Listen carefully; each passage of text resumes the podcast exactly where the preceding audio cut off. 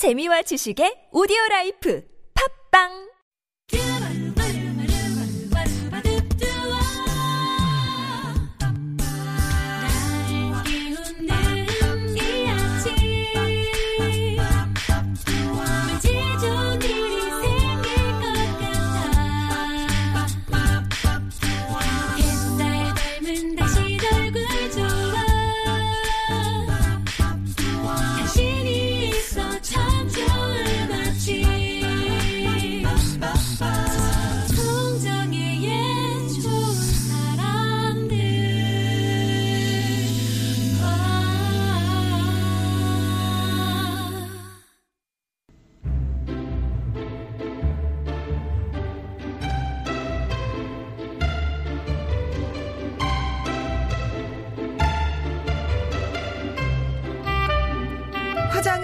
것보다 지우는 게 더 중요하다는 말. 행복이 화장품이라면 마음에 쌓인 걱정과 고민부터 말끔히 지우는 게 먼저겠죠?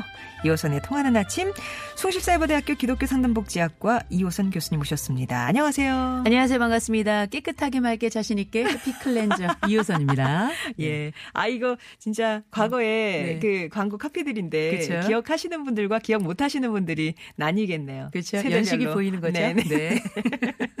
네. 저는 뭐 고현정 이호선입니다 이렇게 하실 줄 알았어요. 아, 그런가요? 네, 지우는 것보다 더 중요한 거. 그 고현정 씨가 했군요. 아닌가요? 아닌가? 뭐 잘 모르겠습니다. 모르겠네요. 네. 네네. 네. 왜, 왜 그렇네요. 예. 음. 자, 오늘 또 여러분이 보내주신 고민 사연 함께 할 텐데요. 먼저, 하, 아빠의 최선님께서 보내주신 고민 사연입니다.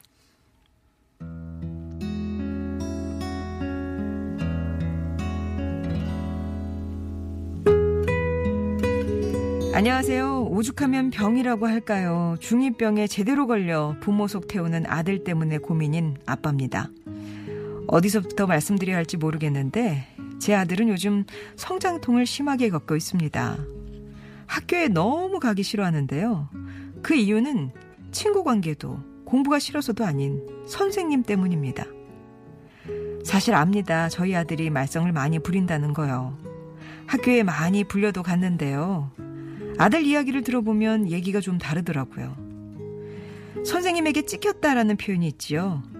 문제아로 낙인 찍힌 뒤로는 친구들과 똑같이 잘못해도 더 많이 혼나고요.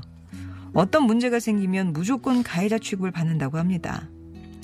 언젠가는 반 친구와 싸운 적이 있었는데 저희 아들도 많이 맞았거든요. 하지만 학교에서 열린 선도위원회에서 등교 대신 센터 교육을 받는 처벌을 저희 아들한테만 내렸습니다. 얼마나 억울할까 싶으면서도 힘을 실어주며 선생님이 이상하다, 네가 잘했다라고 할 수 없으니까 참아라. 그래도 학교는 가야 한다라고 말하게 되네요.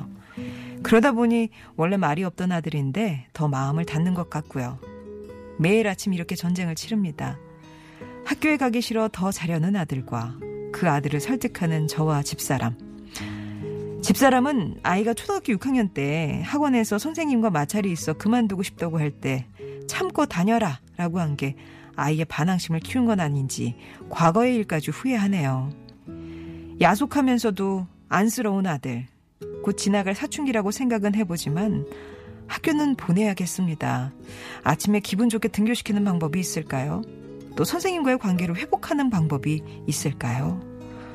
라고 첫 번째 사연은 아들에게 네 입장에서는 억울한 일을 겪고 있다고 생각하지만 그럼에도 학교에는 가야 한다. 이 말밖에 할 수 없는 아빠. 아, 의 입장에서 좀 아들을 기분 좋게 등교시키는 방법은 없을지 고민이다라는 사연이었습니다. 네.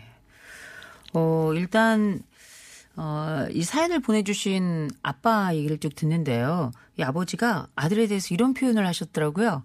야속하면서도 안쓰러운 아들. 어, 저도 그 대목. 예. 어, 약간 뭉클. 네. 예. 그 아버지 입장에서는 사실 아들이 어 나름 사정이 있겠지만 속 썩이고 있는 거거든요. 음. 중이병을 병이라고 한다 이렇게 이야기할 정도면 속을 썩을 만큼 썩고 그다음에 완전 썩기 직전에 사연을 보내신 거예요. 그렇다면 이 아들이 야속함이 더 클 수도 있을 텐데 또 한면 또 안쓰럽다고 하니 아마 이건 사랑으로부터 시작된 음. 사연이 아닌가 이런 생각이 드는데요. 일단은 아이를 그 학교에 등교시키는 방법부터 먼저 좀 말씀을 드려야 될 것 같은데 아, 이 세상의 모든 아이들은 아침에 학교 등교하기 어렵습니다. 아, 그거는 뭐 제가 볼 때는 인류 전체의 숙제가 아닌가. 아. 출근과 등교는 인류 정체가 풀지 못한 아직도 우리에게는 힘들고 거친 난관이다. 네네네. 이렇게 먼저 말씀드릴 것 같은데 문제는 여기에는 몇몇 사연도 좀 있다는 거예요.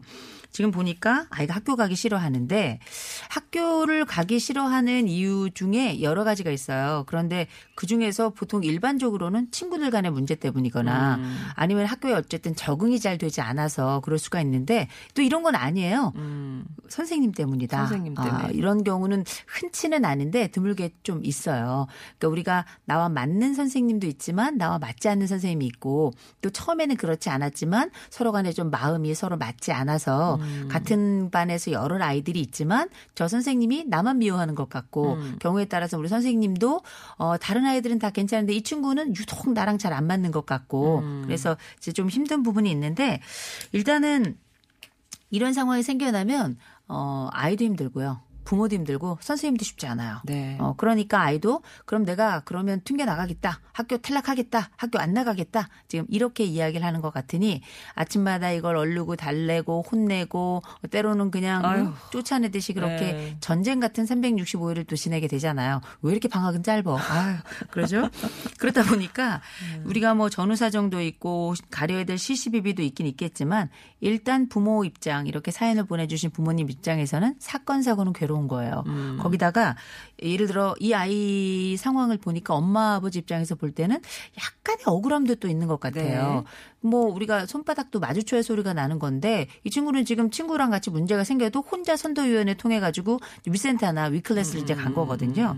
그러면 속상할 수밖에 없는데 이게 담임 선생님이라는 게 내가 싫다고 바꿀 수 있는 게 아니에요. 네. 1년 처음 선생님 만나 뵈면 1년을 꼬박 또 함께 하고 또 1년이 끝나야 그 다음 해에 또 다른 선생님과 또 새로운 꿈을 꾸면서 시작을 하잖아요. 그렇다 보니 선생님과의 갈등 더군다나 나에게 영향력을 미칠 수 있는 선생님이 나를 미워한다? 이렇게 생각한다면 이 결코 아이에게는 이 밀상이 쉽지 않은 게 오히려 친구들하고의 갈등이 있으면 이거는 뭐 힘들고 어려운 일이긴 합니다만 풀만한 여지가 또 다른 친구들이 있기 때문에 조금 있는데 선생님은 어쨌든 권력을 가지고 계신 분이고 이 나를 또 여러 면에 있어서 평가하시는 분이기 때문에 이 부분이 나에게는 굉장히 힘들고 어렵고 또 내가 극복하거나 탈출하기 어려운 통로다라고 아이가 느낄 가능성이 굉장히 높습니다.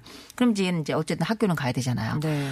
저는 가능하면 가능하면 정말 최악의 상황이 아니고서는 학교는 다녀야 된다고 생각을 해요. 경우에 따라 이제 학교 밖으로 이제 나가는 친구들도 있어요. 학교 밖 청소년들이 있는데 그 깨달음을 우리가 혹독한 사춘기라고 이야기하기엔 너무 고통스럽습니다. 그래서 저는 웬만하면 지지고 볶고 싸우고 뭐 앞으로 가든 가서 자든 뭐라든 저는 학교에 가는 게 좀 좋다고 생각하는 사람 중에 하나인데요. 그러면 이제 제가 제일 먼저 말씀드리고 싶은 건 뭐냐면 아이가 아직은 부모가 얼르든 달래든 뭐 혼내든 학교에 간다는 거예요. 어쨌든. 네, 이건 네. 되게 고무적이에요. 되게 고무적인데 이제 아이가 지금 중2 병이라고 합니다만 일단 6개월이 더 남아 있잖아요. 네. 2학기가 있으니까. 그렇다고 해서 이게 무조건 전적으로 선생님이 나쁘다 말씀드릴 수도 없고 아이가 나쁘다라고 말하기도 조금 어려운 상황이기 때문에 이런 경우에는 제일 먼저 이 아이에게 힘을 주는 사람이 누군지를 먼저 찾아보셔야 될 것 같아요. 음. 이를테면 물론 6학년 때 그 학원 선생님하고 다툰 바 있어서 어 지금 현재는 어떤 학원을 다니고 있는지 잘 모르겠습니다만 대부분 아이들이 요새는 학원 선생님을 생각보다 많이 의지하더라고요. 아. 그래서 애들이 학원 다니는 건 그 학원 선생님이 유능함도 있지만 나를 이해해주는 선생님이라서 그 학원을 선택하는 경우도 되게 많아요. 네. 오히려 부모가 심정적인 통로가 돼주지 못하는 경우가 많거든요. 그래서 이 아이가 믿고 있는 사람이 누구인가. 그래서 그게 학원 선생님이라면 그 중에 학원 선생님 중에서도 말 잘 통하는 선생님이 있을 수 있어요. 대부분의 아이들이 학원을 다니니까 혹시 그 사람인지 아니면 친구 중에 누가 있는지 예. 아니면 어뭐 부모가 알고 있는 한 예를 들어서 뭐 어떤 종교 단체에 있는 누군가일 수도 있거든요. 음. 그래서 아이가 그래도 제일 믿고 있는 사람이 있다면 그 사람에게 도움을 좀 청해 보는 방법도 괜찮아요. 네. 이를테면 아이에게 좀 힘을 달라, 좀 용기를 달라, 학교를 꾸준히 다닐 수 있는 방법을 좀 얘기를 좀 해달라 음, 이렇게 얘기하는 게 좋은데 근데 그 사람들도 그 답을 잘 모르거든요. 네. 네. 예. 그런 경우에는 이제 어, 이- 그 뭐랄까 답을 좀 알려드리는 방향으로 가면 좀 좋을 요것 말을 같아요. 얘한테 해주세요라고. 그렇죠. 답정너 이렇게 그쵸. 가는 게 좋은데 네. 네, 이를테면 아이들도 이제 마음에 대차대 조표가 다 있거든요. 학교를 그만둘 때와 학교를 그만두지 않을 때 어떤 게 더 본인에게 유리한지 알아요. 음. 그리고 그걸 의미 있는 사람이 한 번 더 딱 짚어주면 되는 거거든요. 아. 그래서 제가 볼 때는 아이가 믿을 수 있는 사람이 있다면 그 사람에게 부탁을 해서 네가 지금 하고 있는 게 지금 6개월이다. 잠을 자도 괜찮고 앉아가지고 뭘 해도 괜찮으니까 선생님하고 크게 부딪히지 않는 선에서 그냥 6개월, 그 6개월도 안주 3개월이죠. 뭐 엄밀히 말하자면. 3개월 정도 다니는 게 너한테 더 유리하다고 생각하면 그 선택을 하는 게 좋을 것 같다라고 의미 있는 사람이 이야기를 해주면 그게 더 잘 들려요. 어, 아이도 그걸 또 알고 있습니다. 그러니까 부모가 이러니 저러니 해도 뭐 듣는 둥 마는 둥 해도 학교를 가는 거예요. 음. 진짜 얘가 싫다 생각하면 안 갔을 겁니다. 애들은 안 갈 수 있어요. 네. 부모들이 애- 내가 혼내면 가겠지, 뭐, 뭐, 얼르면 가겠지. 안 갈 수 있어요. 그런데 부모 생각해서 가는 거예요. 음. 어, 이렇게 학교 가기 싫어하는 친구들은 그 마음을 읽어주시면 돼요. 네가 싫음에도 불구하고 간다는 건 넌 네가 훌륭한 선택을 한 거다. 음. 우리도 어떻게든 너를 도와주겠다. 이렇게 이야기를 하시고 믿을 수 있는 일인을 좀 찾아보시고요. 두 번째는 학교 선생님을 조금 만나셔야 돼요. 이런 경우는. 돼요. 예.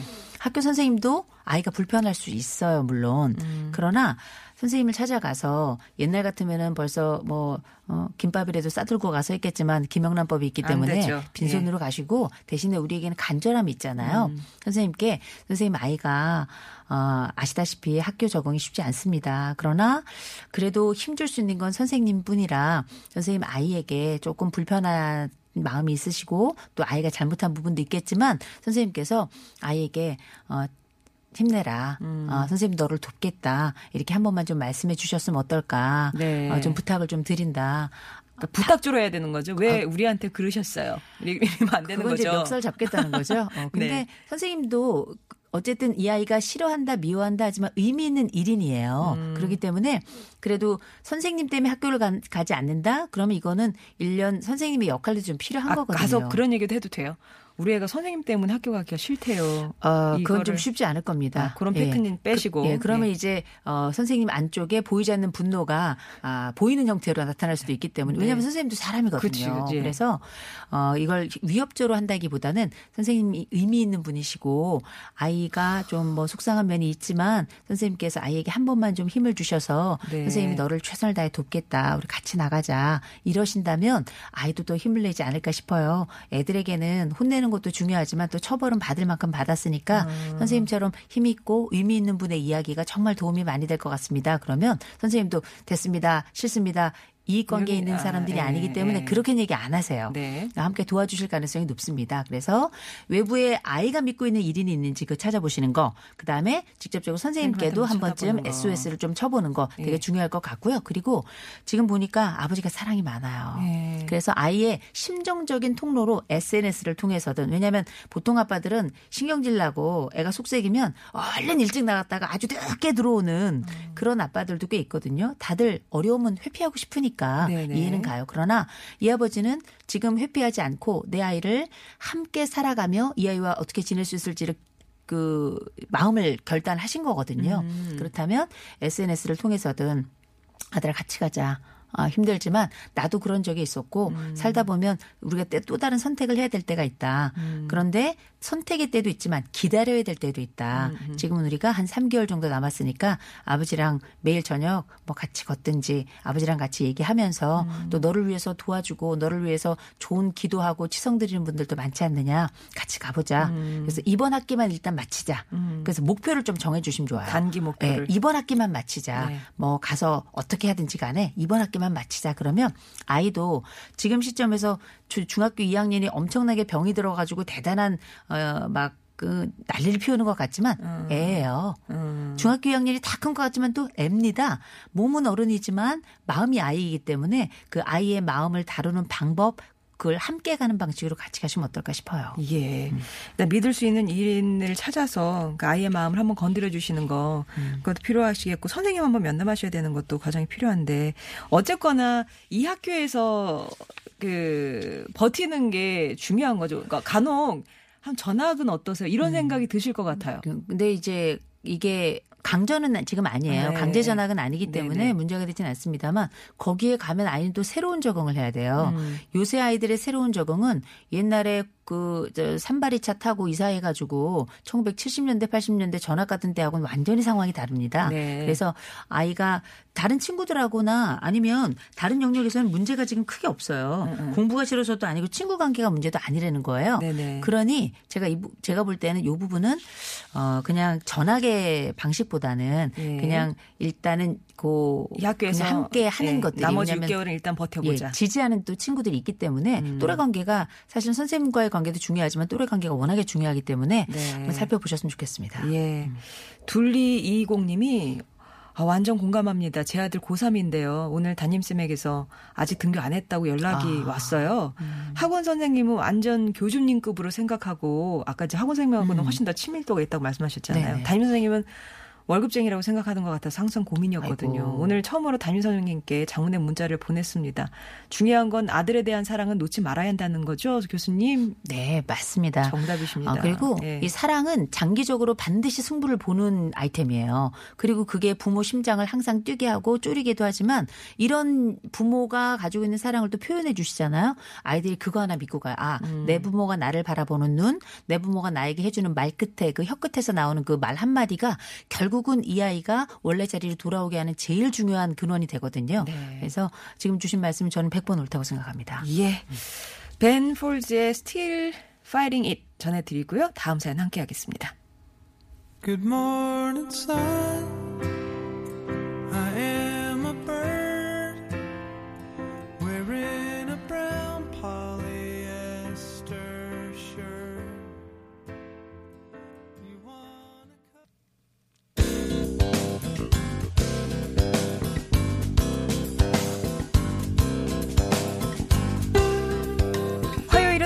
해결하지 못하는 크고 작은 고민들 머리 맞대고 함께 고민해보고 있습니다. 2호선의 통하는 아침 두 번째 사연 가기 전에요. 아, 첫 번째 사연 여파가 계속 있으신가 봐요. 와와와 님이 중3 따님이 있으신데 너무 현재랑 비슷한 상황이다. 이젠 늦어서 전학도 고려하기 힘든데 우리 아이가 학교 정문 앞에만 가면 숨이 막힌다고 해서 아침에 가면서 조퇴하고 오거나 결석하고 있는 중입니다. 고등학교 가기도 망설여지는데 이럴 때 홈스쿨링이 답일까요? 그래도 고등학교는 보내야 할까요? 이게 정말 고민이다라고 보내주셨어요. 이거를 단적으로 어떤 게 좋습니다라고 답을 드리긴 어려운데요. 일단은 보니까 아이가 학교와 관련해 가지고 약간의 공황도 좀 보이는 것 같아요. 근데 이제 이런 경우 어쨌든 가끔씩 가서 조퇴라도 하더라도 학교를 일단 가고 어 그런데 보니까 결석도 좀 하고 있는 예, 중이라 그러는데 어 제가 볼 때는 이런 경우에는 이제 고등학교를 가는 게 답이 문제가 아니라 문제를 해결하고 가야 돼요.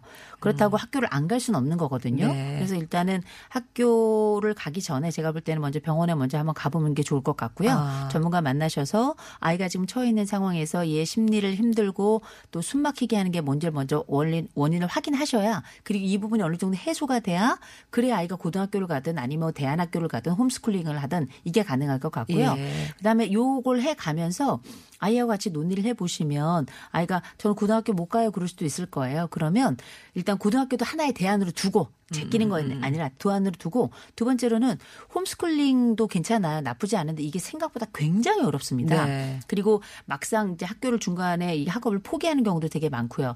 그럼 이제 또 하나가 이제 대안학교 같은 학교인데 아. 대안학교도 이제 부모가 정하는 게 아니고요. 어차피 아이가 결석을 하고 조퇴를 하잖아요. 네. 그러면 아이하고 함께 대안학교들 쫙 조사해서 한 번씩 탐방해 보세요. 음. 탐방해 보시면서 아 이런 것도 있고 그러면 어떻겠는가 아이와 함께 결정을 하셔야 아이가 선택한 것을 끝까지 가져갈 수 있기 때문에 적어도 이 상황이 쉬운 상황은 아니에요. 음. 그러나 제일 먼저 해야 될 건 아이를 저- 기본적으로 치료하는 과정이 먼저 필요할 것 같고 그다음에 고등학교 그다음에 홈스쿨링 그다음에 대안학교 이렇게 세 가지를 선택지를, 나란히 둔 네. 상태에서 어떤 것이 좋을 지에 대해서 여러 이야기들을 주고받으면서 가족회의를 끊임없이 하시고 발품을 많이 파시는 게 이건 아이를 일종의 치유하는 과정도 되고요. 음. 그 과정에서 또 진로를 선택하는 과정도 되고 그 결과로 아이가 안전 안전하고 또 안정적으로 적응하는 게 일단은 제일 먼저인 거잖아요. 네네. 그렇게 어 강요하지 않은 상태에서 다양한 안을 한번 살펴보시는 게 어떨까 싶습니다. 네.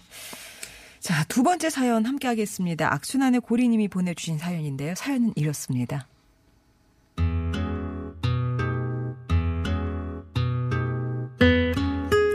안녕하세요. 악순환을 끊고 싶어 사연을 쓰게 된 30대 주부입니다. 제게는 여동생이 하나 있습니다. 이 나이쯤 되면 대부분 동생과 서로 의지하며 잘 지내지만 저와 제 동생은 얼굴 붉히며 대화하는 일이 더 많네요. 저희 집은 가난했습니다. 아버지가 일찍 돌아가신 뒤에 가세가 기울었고 홀로 남은 어머니가 저희를 키우셨죠. 사실 저는 첫째라 그런지 그런 엄마께 항상 죄송했고 감사한 마음이 컸습니다. 하지만 욕심도 많고 꿈도 확실했던 제 동생은 대학에 진학할 수 없게 되자 집안에 불만을 품었습니다. 여동생은 친구들보다 일찍 취업을 했고요. 결혼도 저보다 먼저 했는데요. 일을 하다 보니까 자연스럽게 조카를 저희 엄마가 돌봐주시게 됐어요. 그런데 문제는 여기서 생겼습니다. 여동생이 엄마를 거의 도움이 부리듯 하는 거예요. 말투부터가 부탁보다는 명령에 가깝고 청소나 음식이 마음에 안 들면 화도 내는 겁니다. 동생 집에 갔다가 우연히 그 모습을 보고 깜짝 놀랐죠. 엄마께 왜 참느냐고 따로 전화를 드렸더니 내가 키우면서 해준 게 없는데 애라도 봐줘야지 라며 되레 미안한 감정을 가지고 계신 겁니다. 그러면서도 한쪽 마음에 쌓아둔 게 많으셨는지 몇 가지 일을 하소연하셨어요. 그 얘기를 들으니까 못 참겠더라고요. 그래서 동생한테 전화해서 한 소리 했습니다. 그리고 몇 분 뒤 다시 엄마께 전화가 오는 거예요. 동생한테 왜 얘기했냐고요. 알고 보니 저랑 통화가 끝나자마자 엄마께 전화해서 언니한테 왜 그런 얘기 했냐고 화를 냈다는 겁니다. 엄마는 괜찮다며 미안한 감정을 지금이라도 갚을 수 있어서 다행이라고 하시는데 동생이 정말 밉더라고요. 제가 한 소리 할 때마다 이런 상황이 반복되다 보니 요즘엔 엄마께 죄송한 마음이 들어서 참고 있습니다. 제가 어떻게 해야 할까요? 라면서 두 번째 사연. 해준 게 없어서 늘 미안해하는 엄마. 그런 엄마를 도움이 부리듯 하는 동생 때문에 고민이다 하셨어요. 아이고. 아우, 전 이런 얘기 들으면 막 신경질이 나요. 동생을 제가 어떻게 하면 저렇게 좋죠? 감정 조절 안 되면 안 되는 거죠? 아, 그래요? 그런데 제가 이 사연 보면서 이제 세 사람이 떠올랐어요. 하나, 따, 엄마를 생각하는 큰 딸, 네. 늘 미안해하는 엄마, 그리고 늘 뭔가가 속상했던 둘째. 음. 아, 이런 생각이 사실 들었어요. 그런데, 어, 우리가 이제 부모님이 아이를 봐주시고 또 뭐 살아가며 우리가 부모님 도움 받는 경우가 많이 있죠. 그런데 그게 결코 당연한 거 아니죠. 더군다나 뭐 부모님 엄마가 이- 그, 이, 이 사연을 보니까 어, 지금이라도 갚을 수 있어서 다행이다. 뭐 이런 음, 얘기를 음. 하시는데 어머니가. 부모가 무슨 빚을 졌나요? 어? 그 애를 갖다 버린 것도 아니고요. 힘들고 가난했는데 자식만 가난했겠냐고. 부모도 가난했거든요. 음. 나 진짜 최선을 다해 키웠는데. 그러면 아니 목숨 걸고 최선을 다한 게 그거였어요. 음. 그리고 지금 어머니 그 감성이나 말씀하시는 정서를 보니까 옛날에 애들 키우면서도 미안 미안해했던 것 같아요. 음. 최선을 다했지만 근데 어, 부모가 죄진 건 아니거든요. 최선을 다했는데 그게 다한 걸 어떻게 하겠어요. 다시 태어날 수도 없고 마음 같아서는 그 이 둘째 딸의 딸로 태어나고 싶네. 응? 어, 그렇게 그냥 엄마를 막 함부로 음. 근데 이렇게 하면 이 둘째 딸도 무슨 뭐 당연하게 엄마를 생각하는 건 아니었을 거예요. 근데 이제 어머니가 워낙에 좋으시고 하다 보니 둘째 딸도 어, 사실은 어 내가 이렇게 해도 엄마 가만히 있네 뭐 이런 심정이었던 것 같은데 이렇게 되면 그 밑에 조카 곧 그 아이 그 돌봐주시고는 아이도 할머니에게 함부로 한다고요. 음. 보통 사람을 대하는 방식은 일련의 학습을 통해서 만들어지니까. 근데 제가 볼 때는 어, 이 상황은 안타까운 상황이 좀 많은데 네. 자, 혹시 할 수 있다면 어머니 이렇게 둘째 딸이 어머니가 없는 상황, 어머니의 부재 상황을 좀 경험할 수 있도록 하는 것도 좋아요. 그러니까 큰 딸이 엄마를 집에 모시고 좀 계시든지 아니면 어머니 한 일주일에는 2주일 정도. 네. 제가 볼때 2주일은 좀 짧더라고요. 2주일 정도 어디 가까운데 여행이라도 이렇게 쭉 보내드리고 이런 거를 조금 일부러라도 좀 해야 될 것. 같아요. 그러면 2주 동안에 본인은 당황하거든요. 그 둘째 딸은 네. 당황하면서 애를 어떻게 해야 될지 모르는데 제가 이 말씀을 왜 드리냐면 둘째를 약 올리거나 아니면 당황하게 하라는 게 아니라 엄마에 대한 고마움을 모르는 건 너무 이상한 거예요. 음. 더군다나 아이를 봐준다는 건 아이만 봐주는 게 아니라 지금 도우미처럼 쓴다 이 표현을 할 때에는 가사의 모든 것들 본인은 몸만 쏙 빠져났다 몸만 쏙 들어오는 방식일 가능성이 좀 높다고 보거든요. 이러면 이게 완전 고착이 됩니다. 음. 자리를 잡아요. 그리고 나서 나중에는 엄마한테 심한 말도 그냥 아무렇지도 않게 하게 된다고요. 그게 꼭 욕이 아니더라도 음. 그럼 어떻게 아이도 그거 따라서 할머니를 함부로 대하고 어른에 대한 존중에 대한 가치를 딸도 그 손녀도 배우지 못하게 되는 거거든요. 손자도. 그래서 제가 볼 때는 어, 이게 그 적합한 반응도 아닐 뿐더러 어, 부당한 반응이잖아요. 음. 그럴 때는 거리를 좀 두게끔 할 수 있을 만한 환경이 만들어지는 게 제일 좋아요. 네. 어머니께 엄마 이렇게 말씀하시고 저렇게 말씀하셔요. 아무리 코치해도 소용없을 거예요. 엄마의 기본적인 마음은 내가 얘를 도울 수 있으면 돕겠다. 음, 그리고 내가 얘한테 미안한 마음이 있다. 마치 빚을 갚는 심정으로 지금 둘째의 가족의 그 서비스를 해주시는 거 아니에요. 음. 근데 이거는 이런 방식으로 갔다가 나중에 어머니 정말 곤란한 상황에 처해질 수도 있어요. 그래서 괜찮으시다면 일단은 단기로라도 한 2주 정도라도 음. 어머니가 따로 이 둘째와 떨어져서 있을 수 있을 만한 기회를 좀 갖는 것. 네. 그러면 그 둘째가 생각하겠죠. 아니 나 바빠 죽겠고 일해야 되는데 엄마는 왜 내 애 안 봐주고 왜 딴 데 가고 놀러 가? 나는 일하는데 이럴 수 있죠. 신경 쓰지 마시고 가끔씩은 이런 이런 정보는 좀 무시하셔야 돼요. 네. 모든 정보를 그리고 어머니도 떨어져 있어 봐야 아 괜찮구나. 음. 그리고 어머니하고 떨어져 있을 동안에 큰 딸이 얘기를 좀 해주셔야 돼요. 엄마. 엄마는 엄마 자체로 존재 자체로서 감사한 분이에요.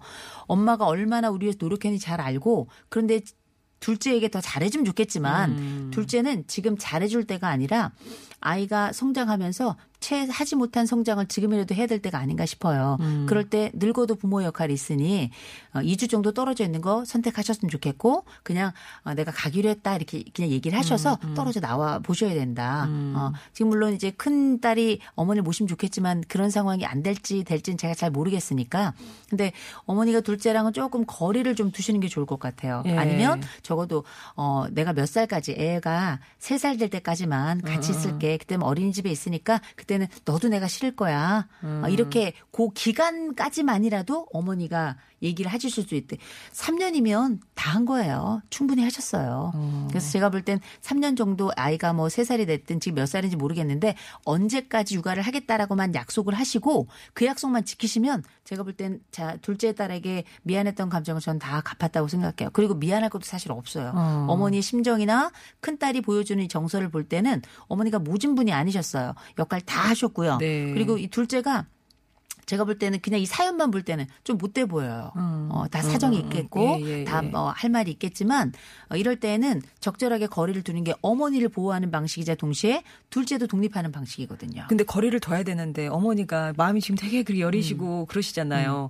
근데 나는 아, 됐다. 나는 계속 도와줄란다. 아이고 나 2주 안 쉴란다. 이렇게 하면 어떻게 설득을 해야 돼요? 근데 그거는 어렵지만 이야기를 해주셔야 돼요. 엄마가 둘째에게 미안한 것도 있지만 둘째가 엄마에게 하는 방식이 정, 그러니까 엄마가 지금 둘째에게 하는 방식이 사랑인지 생각해야 된다. 음. 사랑 아니고 이건 죄책감일 수 있는데 엄마가 죄책감을 가질 가질 이유가, 이유가 없다. 없다. 엄마 최선을 다하셨고 잘 키우셨다. 엄마 같은 사람 없다. 그래서 엄마 마음에 아 이게 미안한 게 아니라 내가 이걸 서비스 차원에서 할 수 있지만 이게 반드시 해야 되는 건 아니라는 걸 좀 그 찬찬히 그러나 네. 단호하게 말씀을 드리셔야 돼요. 그리고 옆에서 누군가 결정할 수 있도록 도와주는 사람이 있어야 돼요. 이런 음, 어머니 경우에는 그렇지 않으면 그 안에서 큰 딸에게 미처 말하지 못한 더 모진 일도 있을 수 있습니다. 예, 그러니까 어쨌거나 어머니와 그 둘째 딸과의 어떤 물리적인 그 떨어뜨림이 좀 필요한 그런 상황이라는 거 꼭 하고 좀 잘 설득을 해보셨으면 좋겠습니다. 자, 고민사연 여러분과 함께했습니다. 이호선 교수님이었습니다. 고맙습니다. 좋은 하루 되세요.